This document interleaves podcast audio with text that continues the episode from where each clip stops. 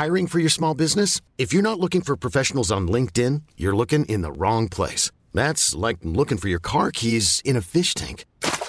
LinkedIn helps you hire professionals you can't find anywhere else, even those who aren't actively searching for a new job but might be open to the perfect role. In a given month, over seventy percent of LinkedIn users don't even visit other leading job sites. So start looking in the right place. With LinkedIn, you can hire professionals like a professional. Post your free job on linkedin dot com slash achieve today. Hey, it's Ryan Reynolds, and I'm here with Keith, co-star of my upcoming film, If, only in theaters May seventeenth. Do you want to tell people the big news?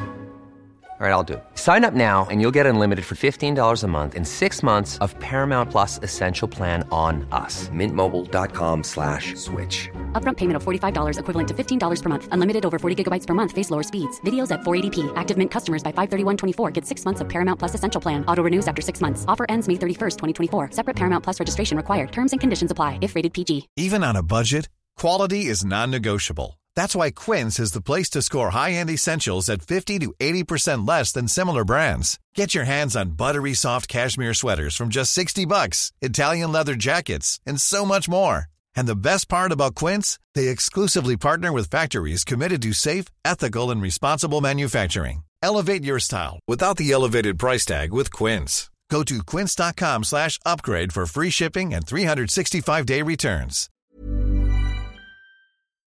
Welcome to Mischief Makers, your one-stop shop for all things mischief. Join your host, Dave Hearn, as he finds out what makes mischief, well, mischief. Hello and welcome to another episode of Mischief Makers. I'm Charlie Russell, and today I have the honour and pleasure of interviewing the disgustingly talented Ishani Perinpanayagam. Hello, Hello, Ishani. Hello. So for those of you that don't know, this is a podcast for people to get to know the members of Mischief and just generally find out interesting things about some very interesting people. So Ishani, the first section of this interview is called the Getting to Know You section. Um, now, it's become a bit of a thing where we don't actually have jingles, but instead we ask our guests to improvise some, and I know you can do that. You're both an improviser and musical, Ishani. So I would like you to improvise a jingle for the Getting to Know You section. Are you ready? Yes. Off you go. Great. Getting to know you, who, getting to know you. Let's see who you are, getting to know you. Oh, that's lovely. Thanks, I think oh, that's very kind. I really enjoyed that.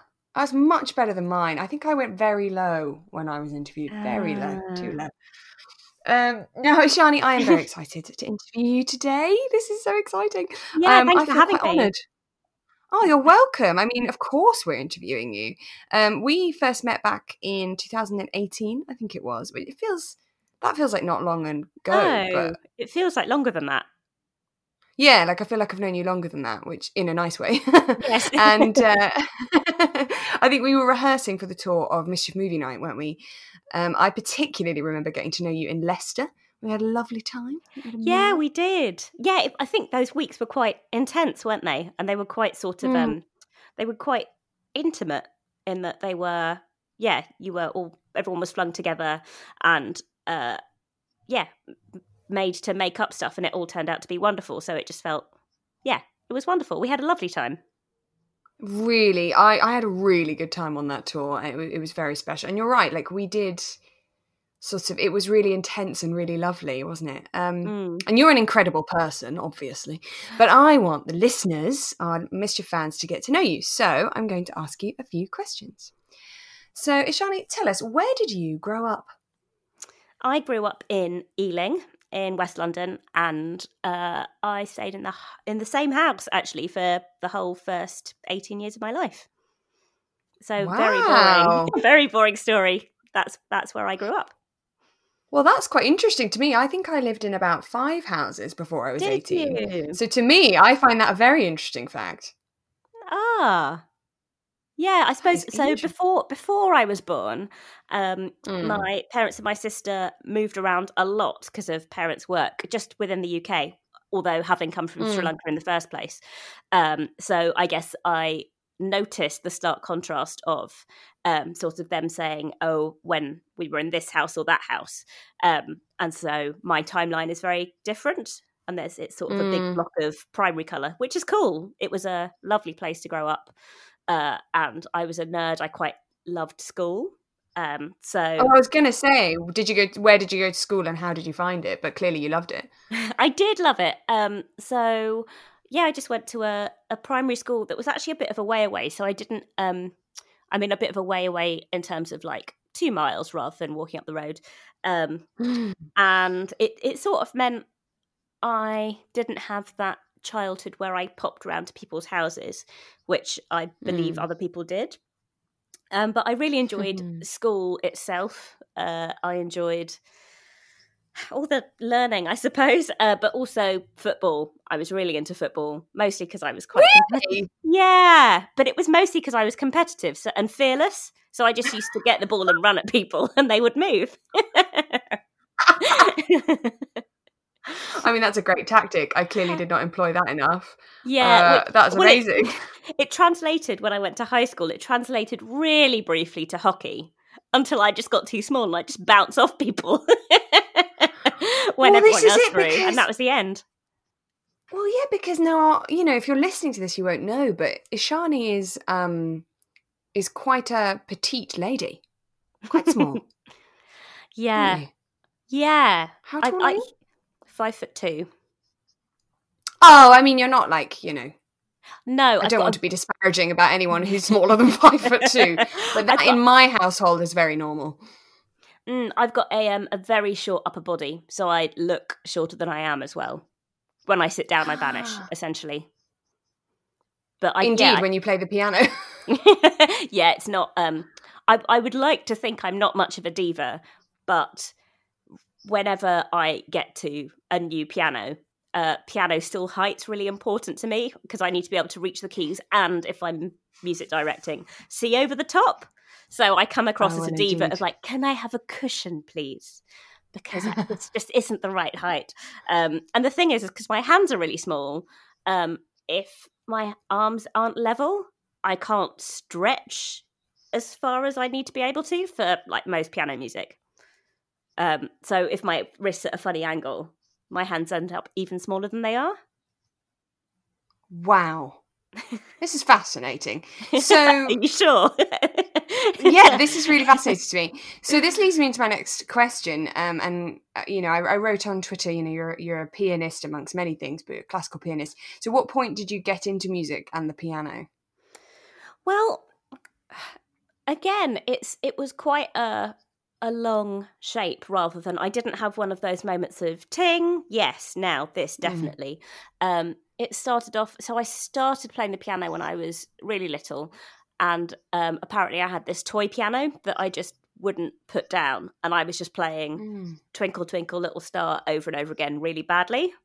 Uh, my parents who weren't musicians were just sort of looking at it and listening to it going, uh, I, d- I think she's going to do that over and over again.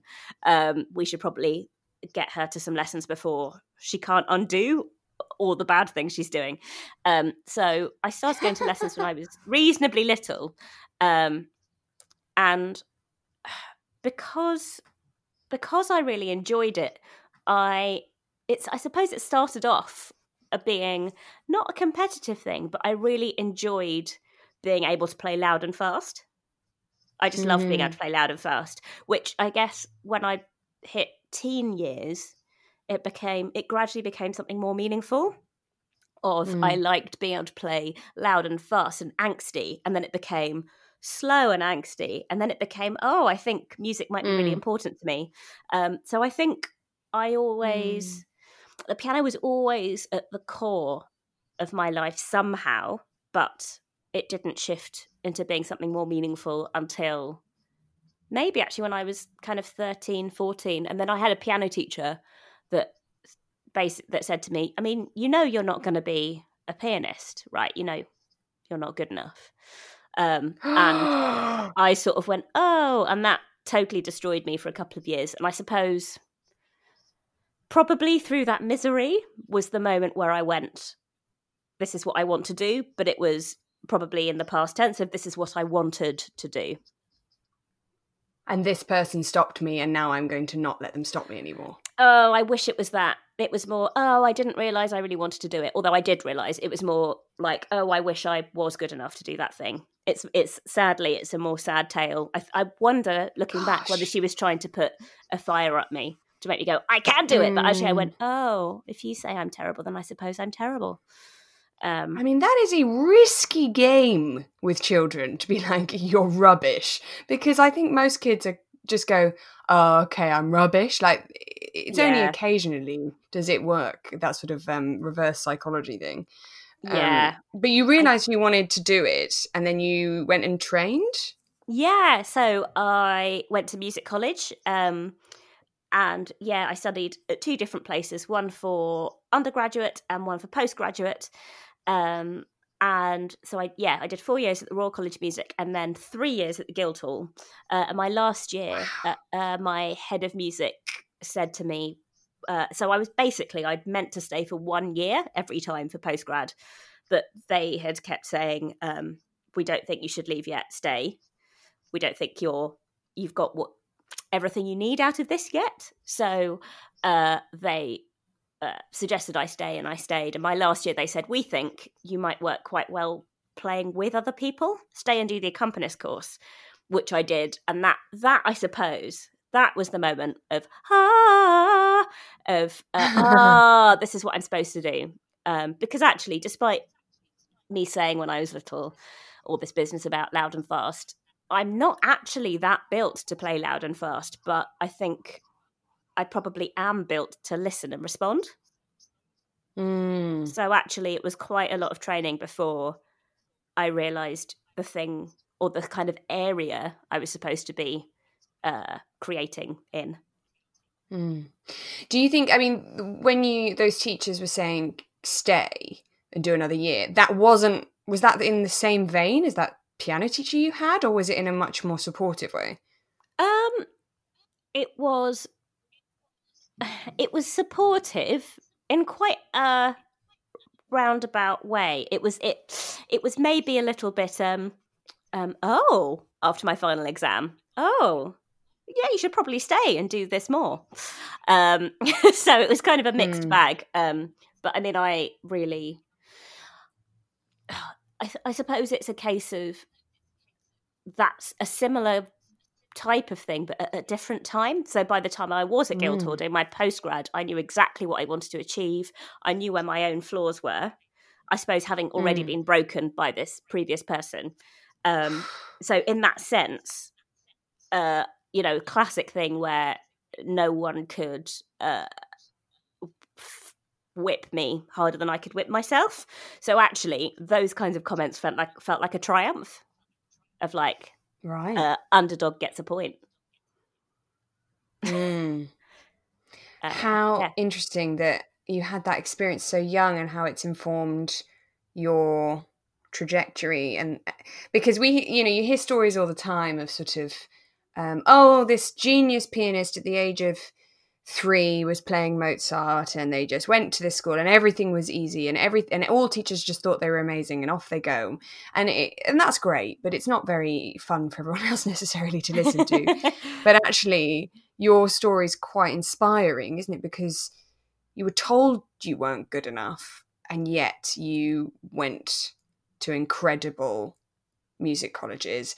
Then you were not necessarily understood initially, or maybe you were slightly dismissed uh, for a while, and and yet you're you've sort of not had like basically you've not had like some fairy tale journey. No, and yet you're doing not. amazingly well, and you get so much from it. Thank you. Yeah, I suppose um, I feel like there's an element of Marmite going on in my playing. In that I still think that um, there are people who really rate it, which I'm very grateful for, and some people who will forever think, why? Why is she still why is she still around playing to people? What what is that? Because uh, I think it's quite um, uh, fiery and honest playing, and it can be fallible. I'm definitely not a perfect pianist, um, which I guess it, yeah. I don't I don't know. I sure, think... I mean, who who really hates fiery and honest playing? God, yeah, that's rubbish. Some people really like right notes, and I can't promise you those. But to be honest, like, I wouldn't even notice. That's the thing. I suppose you're talking about people in the world and in the business of music, and I get that's a whole nother level. But actually, even working with musical people, like people in Mischief or in Showstopper or musicals, um, you know, we're just like, that's that's great. That's great. Let alone sort of somebody who doesn't even do this kind of artsy thing for a living. You're incredible. Hmm. Thank you. I, I will. I will, take, I will take that. Well, I'm, I was. I wasn't sure whether I was going to mention this, but um, the listeners won't know. But we recently worked together on a non-mischief thing. I know. Scandal. I know, we're so scandalous.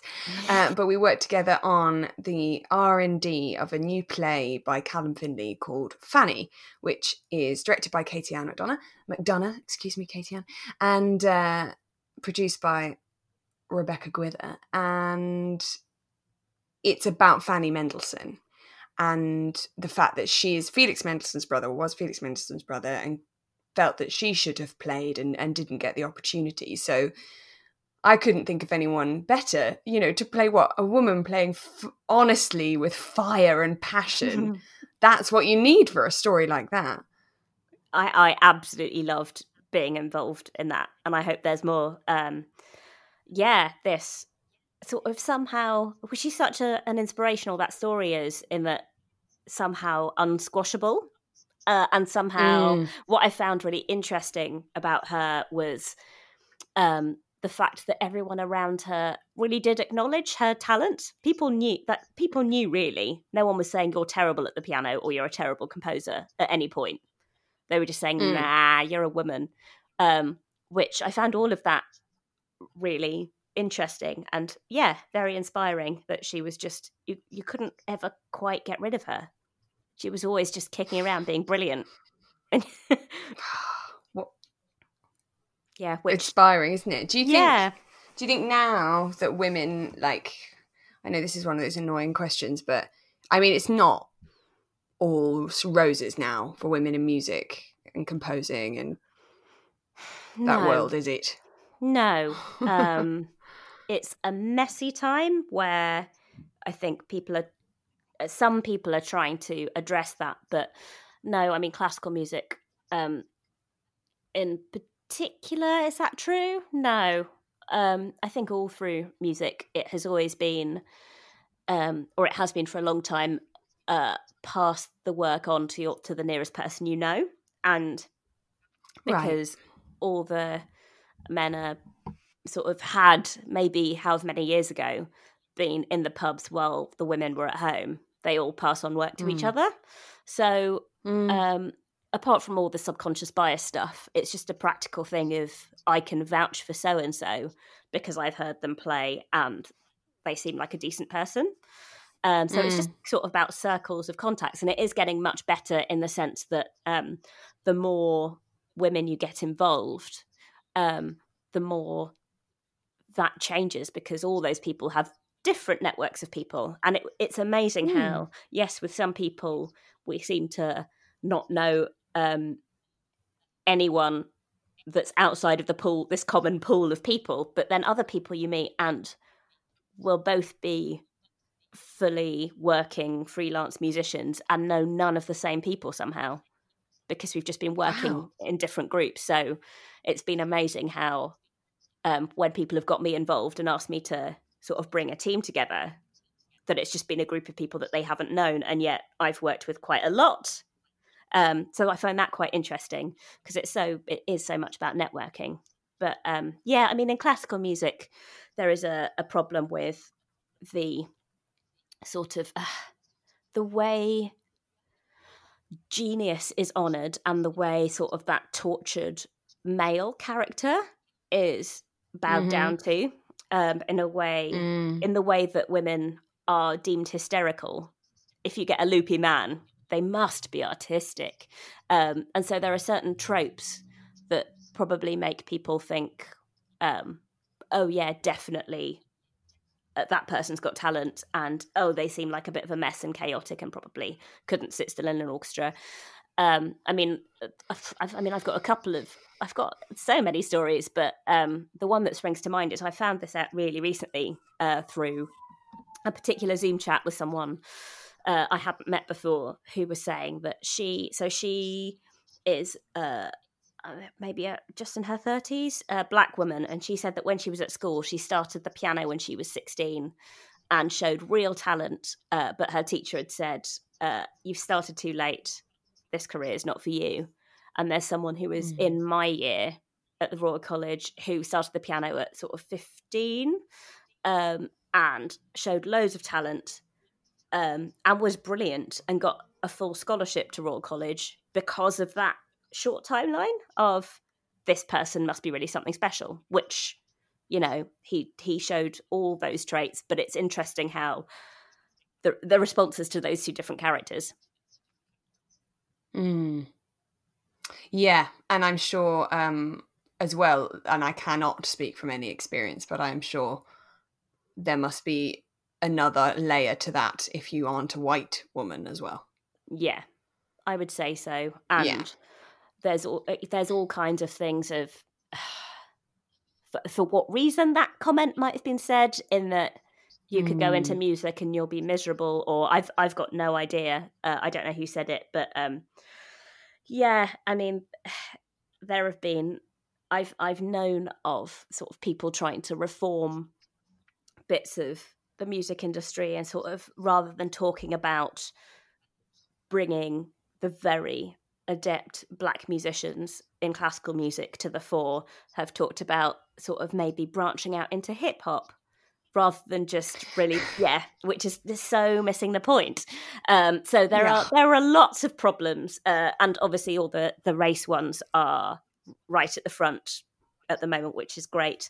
But yeah, in terms of gender, it's that same thing of it's exactly that the equivalent of colour blindness, where people are so busy saying that it's not a problem, it's just about who's best, that it sort of shuts down the conversation about gender before it's even started. Yeah, um, yeah, yeah. Oh no, it's what? it's all a meritocracy. It's all a meritocracy, and you're like, cool, but it, but, mm. it, but can we talk about it? oh my we god, we know that that's saw... what everyone intends, but yes, I saw. Um, I probably shouldn't be citing this. Uh, I won't. I won't say who it was, but there was a blog post by okay. someone who actually I, I don't know, um, who said um, there was a time. Uh, so it was the the premise was that equity is ruining the arts. Um, and that there was a time when the muse could visit anyone. And I just thought that's such a privileged thing to say of, mm. you know, of gender, race, um, the disabled community, um, the L G B T Q plus community having to deal with all sorts, you know, it's if you're thinking of some women in a council house, obviously, yeah, class, poverty, all of those things come into it. In a council house with three children uh, fighting to keep two jobs. That is that really? Is the muse that able to come and visit there? It's, yeah. Yeah. Does she have the same uh, opportunity for the muse to visit her?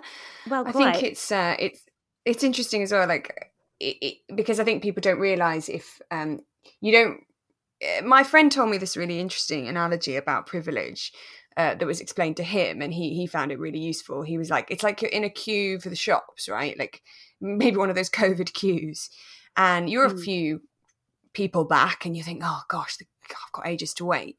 But you'd not taken the moment to look behind you and go, oh yeah, yeah. actually, there's someone who's even further back in the queue than me. So I'm... Uh, I think, oh, the muse should should be able to just visit everyone. But what I'm not also admitting and sort of confronting is the fact that that guy's an hour behind me. Yeah. Before he even gets to where I am, and then he what? Then the muse might be like, it's just there if are he's different. Not too it's tired not and weeping. Field. Yeah.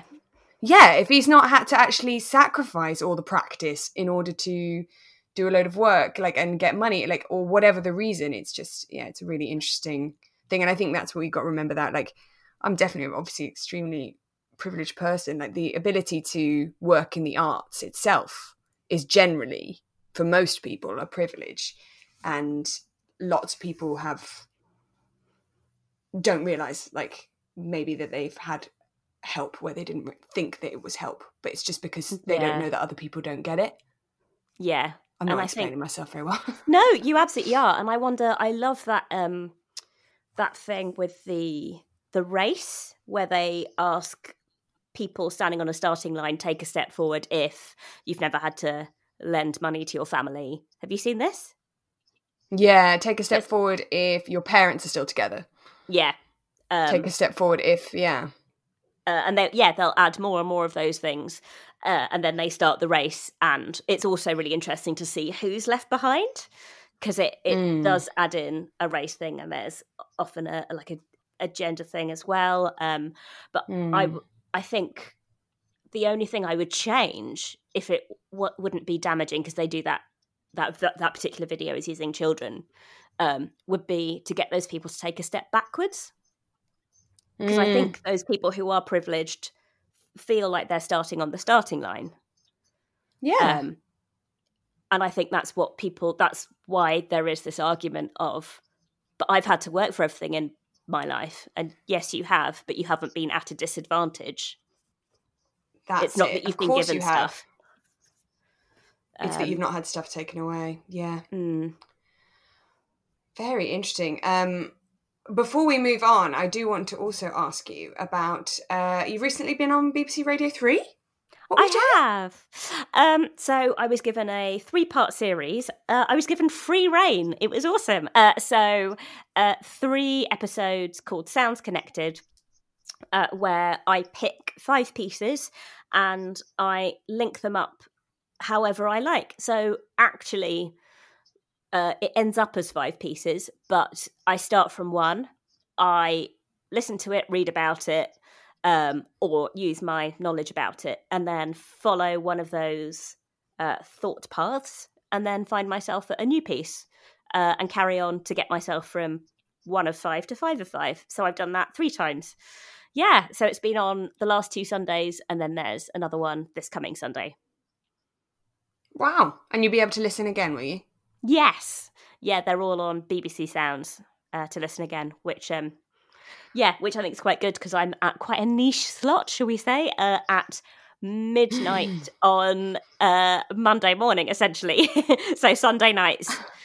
Uh, so yes, it's uh, it's quite a niche slot. And uh, yeah, I've been staying up to have a listen because I actually don't hear the final edit before it goes out. So that's quite interesting oh! to hear. Yeah, yeah, scary. That's quite scary. Um, what an so achievement! I've, that's incredible. Thank you. I've really, I've really loved doing it, and uh, because I, they asked me to record a pilot because they slightly, uh, I was recommended, I think, but they didn't know me. The people who I was dealing mm. with didn't know me, so they asked me to record a pilot to show some level of proficiency, I think, which is fair enough. Um, and. Essentially, they they gave it the thumbs up, which was really freeing in the sense that by that that means that they know what they're asking for. Um, mm. So I'd been quite, uh, yeah, again, quite honest, and um, I hadn't scripted it at all. So I just made notes and spoken off it. So it's quite improvised rather than reading a script. Um, so wow. They knew what they were going to get.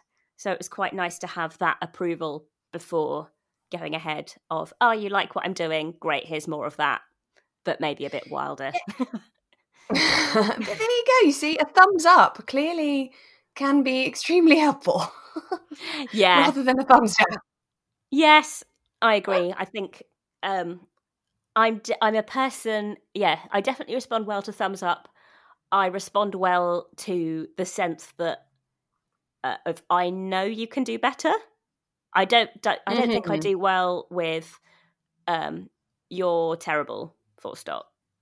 It's uh, yeah. There are some times where sort of the revenge bit of me kicks in and I may go, I'll show you. But actually if I'm in a setting where um where I don't get to walk off and go, I'll show you and slam the door behind me. Um where it's kind of a constant setting of working with someone who thinks uh, I'm not up to much, which thankfully doesn't happen very often. Um, that I find very tiring. But yeah, a thumbs up and a more of the same, or uh, we think you can achieve that level up there. Go for that. I respond Absolutely, quite well to guys. that. Me too, yeah. And I think a lot of people do. I am with yeah. you on that one. All Just right. Don't be horrible. So we to are people. going to move on. Yeah. You're so right. Don't be horrible to people. What a profound statement. like, like it's crazy that we have to say that, but yes. we do. Um, but I'm going to be horrible to you now because I'm going to make you do another jingle for another the next jingle. section, which is okay. questions, another jingle. It's questions from the web. So I, I went on Twitter and I asked people to tweet in some questions for you. So it's the section is called Questions from the Web. Off you go. Oh, okay. Um, questions from the web. Questions from the web. Questions, questions, questions from the web. Yeah.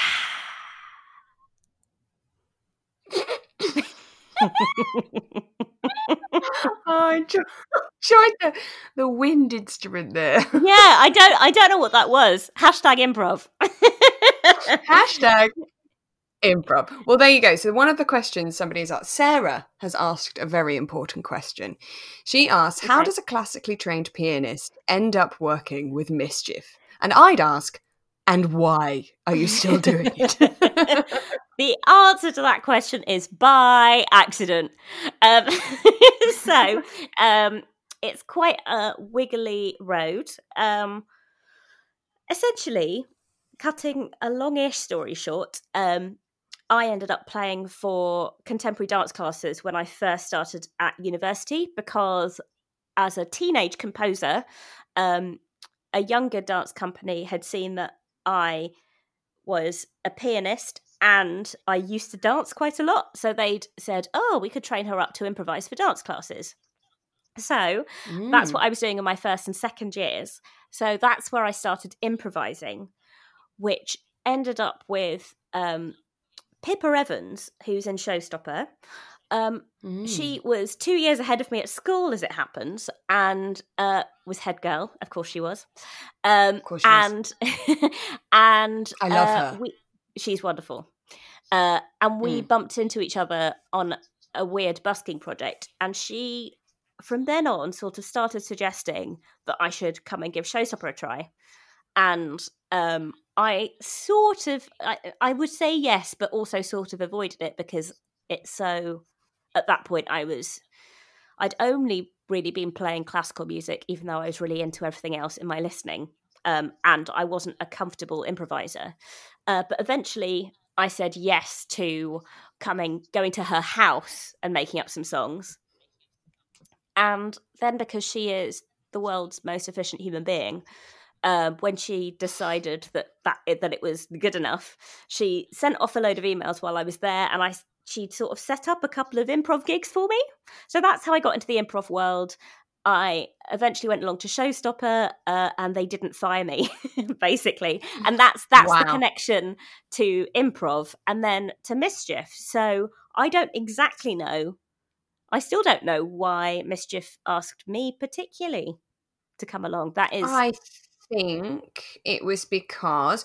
Uh, so we... We work with loads of pianists now, particularly, but at that point, um, the guys who we'd worked with in Christmas couldn't come on the tour and we were looking for some more musicians. And so we asked Adam Megiddo for recommendations. So you're right, ah. it really is a sort of recommendation business, isn't it?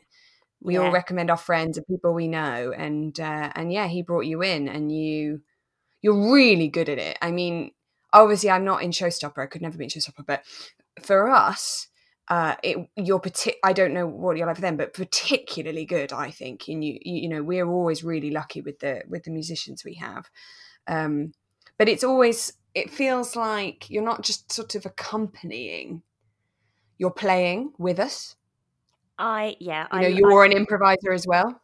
Thank you. And as I've said to you, Charlie, many a time, I absolutely love playing with Mischief. So my answer to why I'm still there is because I want to be, and I would always come back when asked. There's it's so playful and fast, and it's what improv is for, in my opinion, which is yeah. um, making stuff that never would have happened without mm. without it being improv. So um, if you've seen a movie night show, most of that would not be written down uh, on purpose, but uh, the way stuff comes together and then the, the, like the, the way a story develops is not how you would plan one, but because it's being made in the moment, the structure of it and the shape of it works without it having to mm. have some uh, very polished sort of overarching form. And I really love that about Mischief, and I love that anything is everyone's game for anything and mm. for trying anything and for yes anding. So it's really freeing in terms yeah. of offering stuff.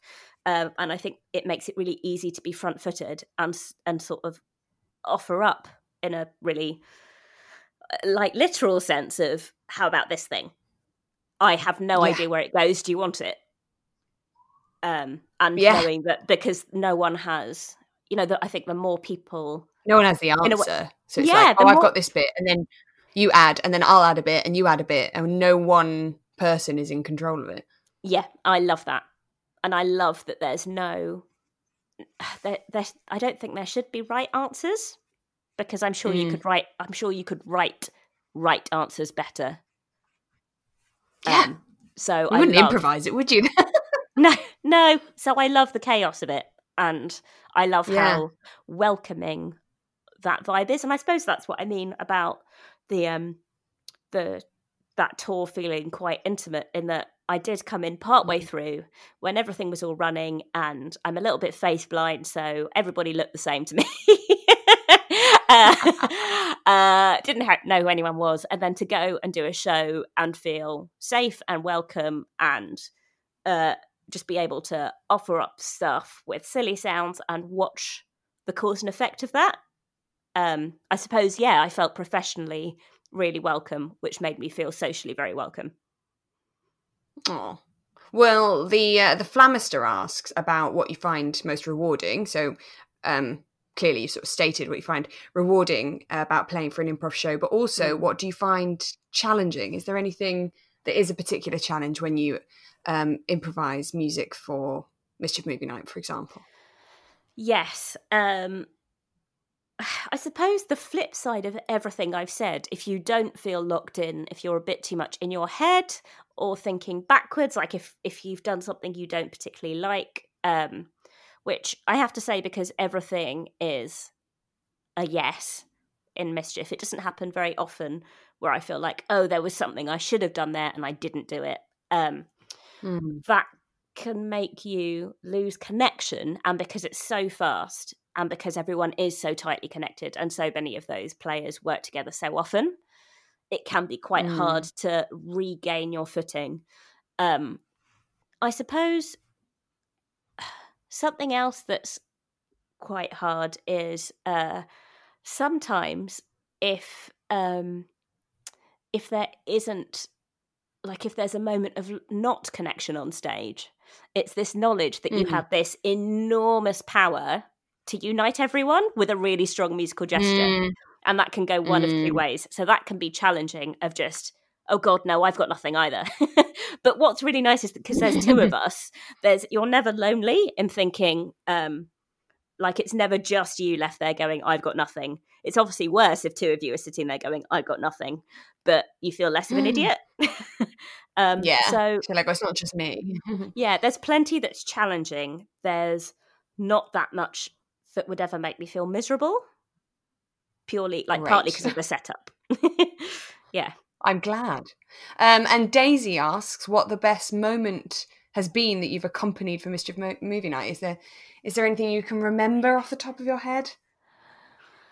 I can, but I, I wasn't particularly involved. It was the first time I encountered the whole rewind pause business. And I absolutely oh, yeah. loved it. So I'm not sure this is a particular...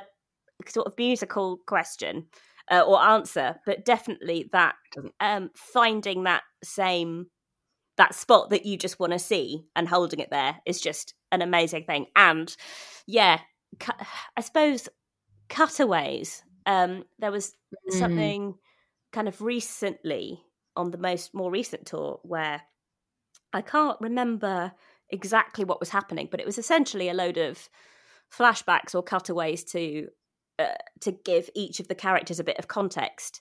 And it just felt like a bit of a pat on the back for the two of us, where we did some really nerdy stuff of incorporating motifs, like character motifs of like, oh, this is your bit and that person played that thing earlier. Um, and so we'll have a bit of a reprise of that. And now we've cut back, we're back to this character with this sound. So we were just having our own little nerd party in the corner of like sort of giving each other nods of recognition. Um, I can't even remember who the characters were. It was almost sort of by face of like, oh, that's your bit. That is your little musical motif. Um, yeah, that was wow. very satisfying. Oh, and it, it brings so much to the show as well. It really, really does. Um, and then we've got a couple more. So um, Stephen and Bethany both ask, like, well, no, do they ask similar questions? I don't know. Yeah, sort of. So Stephen asks who you would rate as the best composer of classical music and who you enjoy playing and listening to. And Bethany also asks what your favourite classical piece is. Um, so sort of, yeah, what's your, who's your fave? I can answer my favourite most easily. I love Debussy. I love playing Debussy. I mm. love the um, the layers of sounds. And so a picture is just made and it exists. So uh, I love the challenge of taking a machine like the piano and trying to make things sound muffled or ring out or sustained, and trying to make sort of different bits of musical material sound different from each other when you're just hitting strings mm-hmm. with hammers. Um, and I think there's something I like about general impressionist music, but uh, where, especially sort of melancholy impressionist music. So there's a piece by Ravel um, called mm-hmm. Miroir. Uh, that's a sort of set of pieces called Miroir, and there's one called uh, The Valley of the Bells, and it's just got this really, it's basically layers of bells ringing over the top of each other. So there are some fast ones and some big beefy bass bells, uh, but there's this really heavy sense of ennui, which is sort mm. of, uh, I love that stuff. Uh, in terms of best composer, I really don't know, because I think it's... Um, it's so personal. And so with all of that, I've missed out the people that are perkier and more playful, like staying with French. There's um, loads of Poulenc that is so perky. It's not all perky, uh, but there are some people who that will speak to better, or all of those people who are writing stuff that is, I'm upset and I want you to know, uh, which is definitely, you know, uh, and it's wonderful to play sometimes, um, like in the way that Rachmaninoff really speaks to me when I'm in that mood. Um, I'm not, I wouldn't ever call him the best composer, because he has amazing ideas that are beautifully written, tagged together with some pointless, pointless bridges, and then next great idea. So I don't know. Um, I don't know if I could say best composer. Um, well, that's all right. Yeah. I for- I'll forgive you for that. No, no, that's that was an incredible answer. Um, Bethany also asks who you use or what you use for inspiration when you are composing. Um, lots of different things. Um, I would use. I love using uh, the players I'm writing for. So thinking of their sounds, that's really helpful. Mm. Um, but other than that, I mean, I try and. I was going to say look at the news, but I'm not doing that at the moment. Um, I would kind mm. of look anywhere, um, and I would try and get, even if it's a word of a title on a page, and then make some notes that reflect that, and then actually retitle it. I do that quite a lot. So um, I will write a title and then try and write the piece for the title, and then go actually... Uh, that title doesn't fit anymore, and then change the title, and then carry on with the piece and go backwards and forwards like that. And then the um, once the title's changed, that will give me new inspiration. Um, mm. And once I've and just... what's interesting about that? No, sorry, you, you finished. No, I was going to say once I've got off the blank page, things get much easier. Um, so it's just trying to make myself write down any old nonsense that I can then change. Uh, that's the that's the most challenging bit. So I will try anything, um, whether it be sort of trying to write out a drum groove across instruments and seeing which bits I like and deleting the rest, or yeah, I will do anything. But yeah, words for me really help. Well, that's amazing, because I think you've said it, it's that you can edit. And, and I've heard writers talk about this, and I think it's Neil Gaiman says, you know, you can't edit a blank page. No. Write something down. It doesn't have to be genius. Just write no. it down, because that in itself will now be, well, I liked that bit and I didn't like that bit. And you start mm. to create a little uh, path and a little bit more structure, and then it might actually become a bit easier, but just get something down and don't yeah. be too hard on yourself. And the thing I forget actually is that even in that, there's a bit of pressure of like, oh God, some of this has to be brilliant, so I keep it. It doesn't. You can delete all of it. It can all be awful. You just have to get something down and go, no, that's terrible. Start again. That's, you know, there's, you're not tied to it. I mean, I think that's what's really different with improv and composing, in that mm. you start something and it's there, it exists, it happened. Uh, whereas in composing, no one needs to know. You could write out, you know what, I'm going to write out Twinkle, Twinkle, Little Star, but I'm going to change four notes to random flats. And you could go, well, that was a terrible idea, delete it. No one will know.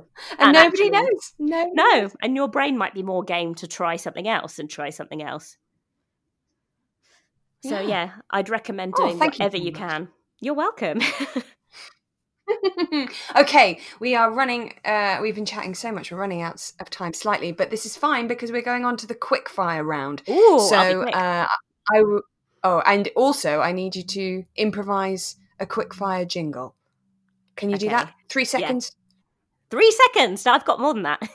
Okay, here it comes. Quick fire. Perfect. Okay, right. So I am going to ask you a bunch of questions, and you've got to try and answer them as quickly as possible. Okay, are you ready? Here we go. Yeah. uh, what's your favourite colour? Green. Yeah, I knew that. If you were an animal, what would you be? Goose. Goose! I did not expect that. Sorry. uh, what's your ideal holiday destination? Uh, sunshine. Can I say that? The sun. Mm, sure. The sun. I would like to go to the sun, please. Two weeks, all inclusive. If you were to describe yourself as a dessert, what would you be? Oh, um... a Ferrero Rocher. Can I have one of those? My God, they're my favourite. Yes. Crunchy, smooth, everything. Yeah, soft on the inside, nutty. A bit knobbly on the outside. A bit nutty, mate. Is a Jaffa cake a cake or a biscuit? A biscuit. Sure. What's your favourite musical? Uh, Jesus Christ Superstar. No, really? I'm sorry, yeah. Really? Yeah. Okay. Interesting. Do you know what? I um I oh gosh, I've not got long. But we were in I, we were in all in lockdown, but I went for a walk and I could hear, it wasn't like proper lockdown. I could hear the Jesus Christ Superstar um production at the Regent's Park open air theatre. Oh. I could just hear it like in a matinee, and it filled me with so much joy to just hear some people singing and some people yeah. playing music in theatre. It was incredible. Okay, shut up, Charlie. If you were one of the fifty-two cards, which one would you be? I would be the Jack of Spades. Cute. You so would. Left or right? Left. Right or wrong? Oh, right. I'm sorry. That's okay. What is your favourite film? Um. Oh, Mulholland Drive. Interesting. You're very arty. That's real, very cool. Do you play video games? If so, what is your favourite video game?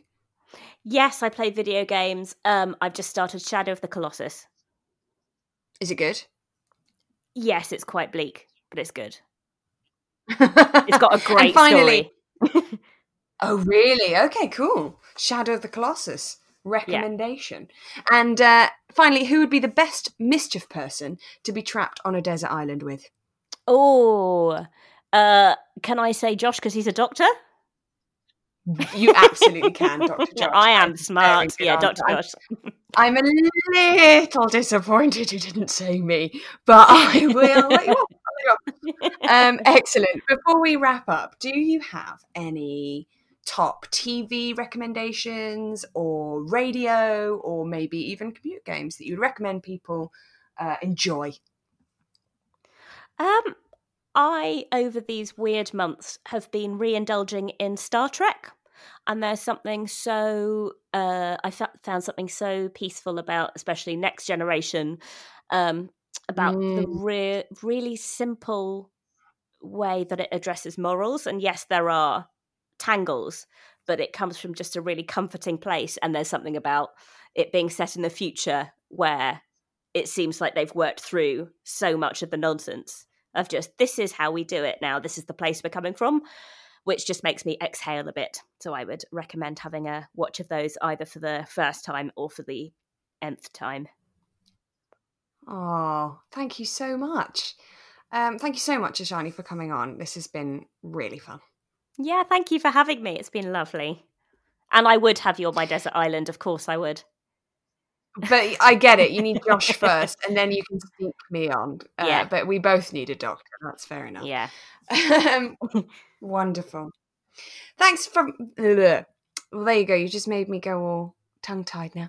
Wonderful. Thanks very much for listening. I have been, and still am, Charlie Russell, talking to Ishani Perinpanayagam. Do keep an eye out for the next episode. You can follow all the latest in the Mischief world on Twitter, at Mischief Comedy. Thank you for listening, and keep making mischief. There we go. I will pause. Oh no, it's still recording! No!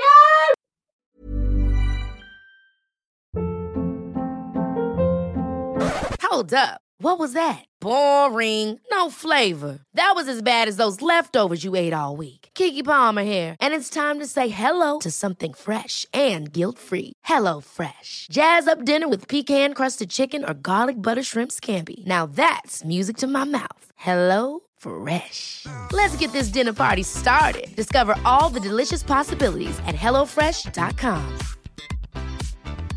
Want to get a chiseled look in the jawline? Sculpt and shape your jawline with added volume from Juvederm Volux X C. Juvederm Volux X C is an injectable gel specifically designed to be robust enough to improve moderate to severe loss of jawline definition. And it is the first and only hyaluronic acid filler approved for the jawline. Add volume to your jawline for a chiseled look with Juvederm Volux X C. For important safety information and to find a licensed specialist, visit Juvederm dot com.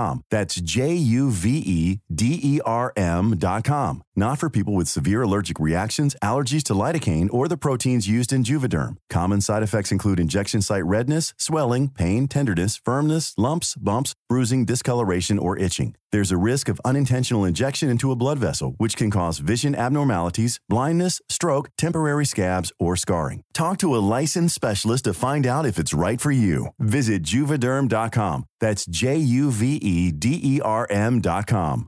Hey, it's Paige DeSorbo from Giggly Squad. High quality fashion without the price tag. Say hello to Quince. I'm snagging high-end essentials like cozy cashmere sweaters, sleek leather jackets, fine jewelry, and so much more. With Quince being fifty to eighty percent less than similar brands. And they partner with factories that prioritize safe, ethical, and responsible manufacturing. I love that. Luxury quality within reach. Go to quince.com slash style to get free shipping and three hundred sixty-five day returns on your next order. Quince.com slash style.